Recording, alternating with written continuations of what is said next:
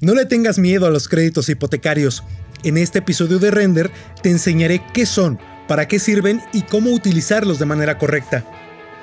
Bienvenidos a Render, el podcast sobre temas inmobiliarios en donde te enseñaremos estrategias, te compartiremos tips y te explicaremos los procesos y pormenores que debes saber antes, durante y después de haber adquirido o vendido tu casa. Todo esto sin tantas complicaciones y sin conceptos rebuscados porque claro, nadie nace sabiendo. Comenzamos, comenzamos, comenzamos. Audiencia, qué gusto saludarlos. Soy Eric Sandoval, tu facilitador al conocimiento que necesitas para tomar la mejor decisión. Hoy iremos directo al grano. Sabemos de antemano que no cualquiera puede comprar una casa en una sola exhibición y si eres de esa minoría, enhorabuena. Y si no, también enhorabuena, porque en México existen muchísimas posibilidades y oportunidades para construir el patrimonio que quieres para ti y para tu familia. Uno de ellos, que es temido por muchos y sobreexplotado por otros tantos, es el crédito. Y no, no solamente es una deuda más a pagar, también es la posibilidad de materializar el proyecto que tienes en mente a mediano o largo plazo. Acompáñame a explorar de manera muy general el concepto del tan temido crédito hipotecario.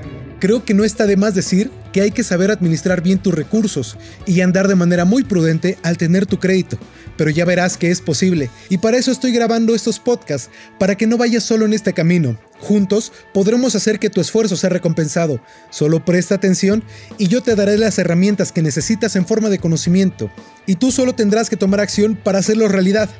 El crédito hipotecario es un préstamo a mediano o largo plazo que se otorga para la compra, la ampliación, reparación o construcción de una vivienda. También se puede utilizar para comprar oficinas o locales comerciales o lo que tú quieras. Supongamos que es para comprar la casa que siempre has soñado. En ese caso, la casa que compraste a crédito queda hipotecada por el banco. Esto es, para asegurar que se cumplan todos los términos y pagos que se acordaron. Recuerda que te lo expliqué en el capítulo pasado. Hay otro tipo de crédito hipotecario, ojo, que puede ser otorgado para fines generales, así se llama, para fines generales, es decir, para utilizar el dinero en los proyectos que tú quieras llevar a cabo, para lo que tú quieras, vaya. En este caso también se utiliza un bien inmueble, como por ejemplo una casa, para ser hipotecada y quedar como garantía del pago del préstamo recibido. Pero ese lo veremos en otro episodio. Los plazos que se otorgan para pagar los créditos son de varios años.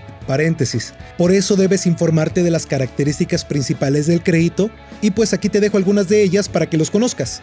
El préstamo se otorga exclusivamente para la compra de un bien inmueble. Por eso te dije que eso lo veremos en otra ocasión. Ese es el número uno. Número 2. Lo que le asegura a la institución que pagarás el crédito que dejaste como garantía es la misma propiedad, por lo que en caso de que falten los gastos de las mensualidades, el cobro puede realizarse con la propiedad y por eso hay que caminar con prudencia y mucha, mucha responsabilidad en estos terrenos. 3. Al finalizar el pago del crédito se tramita una carta de libertad de gravamen, con lo que se ratifica que no se debe dinero y que la casa ya no está hipotecada, es decir, que ya es tuya. 4. Este tipo de préstamos se fijan a mediano o largo plazo, con planes que pueden ir desde los 5 hasta los 30 años, y el pago del crédito se hace de manera mensual. Ojo con eso para que no te vayas a desfalcar en la deuda. 5. Para poder contratar una hipoteca, se debe comprobar que se cuentan con ingresos adecuados a la deuda que se va a adquirir. Sencillamente es un análisis para saber si vas a poder pagar la hipoteca. Obvio, esto es para que no te sobreendeudes. Además, ten en cuenta que se debe tener un ahorro inicial. 6. La compra de un inmueble a través de un crédito hipotecario tiene relacionado algunos gastos con notarios y de registro de propiedad, los gastos de originación y los seguros asociados a vida o desempleo. Toma nota, porque trataremos estos temas en capítulos siguientes. Y por último, 7. Este tipo de acuerdos bancarios permite la participación de una o más instituciones en el préstamo a través de esquemas de cofinanciamiento. Aquí quiero abrir dos paréntesis. Uno es darle honor a quien honor merece. Parte de esta información fue sacada de la página de BBVA, principalmente del blog de educación financiera. Y dos, referente al cofinanciamiento, me lleva a aclarar que además de los créditos bancarios que existen en México, hay dos instituciones principales que se llaman Infonavit y Fobiste que son una excelente alternativa para quien no tiene acceso a créditos bancarios. Y como he estado aclarando durante todo el programa, esto es harina de otro costal, lo veremos más adelante con más detalle. Pero de manera muy general son instituciones de gobierno que ayudan a ofrecer créditos hipotecarios a personas que no cumplen con los requisitos que el banco les pide, y son llamados créditos de interés social, porque ayudan a las familias mexicanas a obtener su patrimonio. Además de eso, cuentan con ciertas ventajas que los créditos bancarios tradicionales no. Por ejemplo, número 1, puedes no contar con un buen historial crediticio. Y aquí quiero abrir un paréntesis. Hay algunas reformas que se hicieron referente al Infonavit que lo veremos seguramente en episodios posteriores cuando hablemos de esta institución principalmente. No es necesario tener cierto salario para poder adquirirlo, este es el número 2. Y número 3, si tu pareja es Fobiste o Infonavit, puedes juntar los créditos en la modalidad de crédito conyugal. Todo esto es una maravilla, pero como un amigo me decía, con calma que llevo prisa. Ya habrá tiempo para desmenuzar todos estos temas tan interesantes porque precisamente tiempo es lo que nos hace falta para poder explicar todo en un solo podcast. Hasta aquí espero que todo esté quedando muy claro. Si no es así, por favor házmelo saber en los comentarios. Y de paso, por favor, ayúdanos a difundir este contenido. Comparte, dale me gusta y ayuda a más personas a que puedan conocer conceptos necesarios para hacer su patrimonio realidad. Antes de concluir, permíteme decirte que tú puedes tener tu casa, tú puedes cumplir tus metas y tú puedes hacer tus sueños una realidad. ¿Cómo? Muy sencillo, infórmate.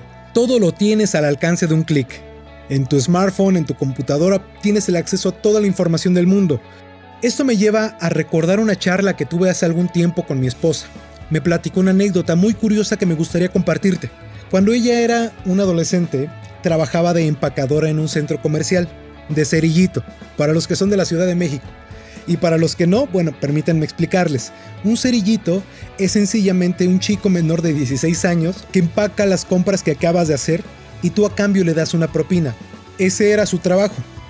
Y bueno, en alguna ocasión se sentía muy mal de salud y su compañera lo notó. Y tras consultarlo con sus papás ofrecieron a llevarla al médico y de paso a su casa en su automóvil eran personas lindísimas. El papá de su amiga le empezó a platicar, le empezó a hacer la plática y le preguntarle sobre su casa, sobre su familia, sobre su trabajo, su escuela. Y entre todo esto mi esposa, que en ese tiempo no era mi esposa, alcanzó a rescatar una frase que a mí me impactó y se volvió en un mantra de vida para mí. Le dijo, Anita, la gente no se muere de hambre, se muere de ignorancia.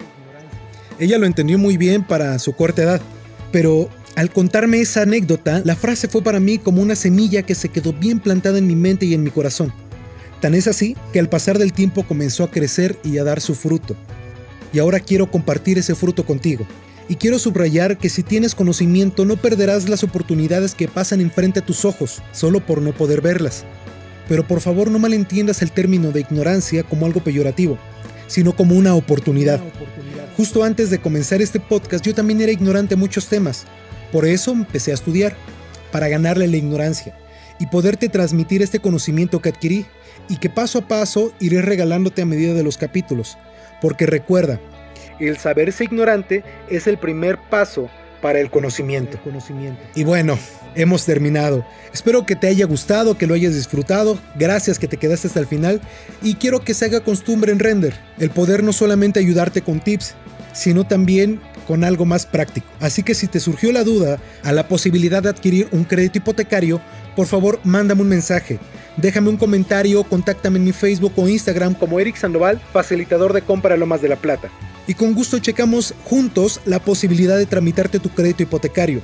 Y por qué no, tal vez hasta tu casa te puedas comprar.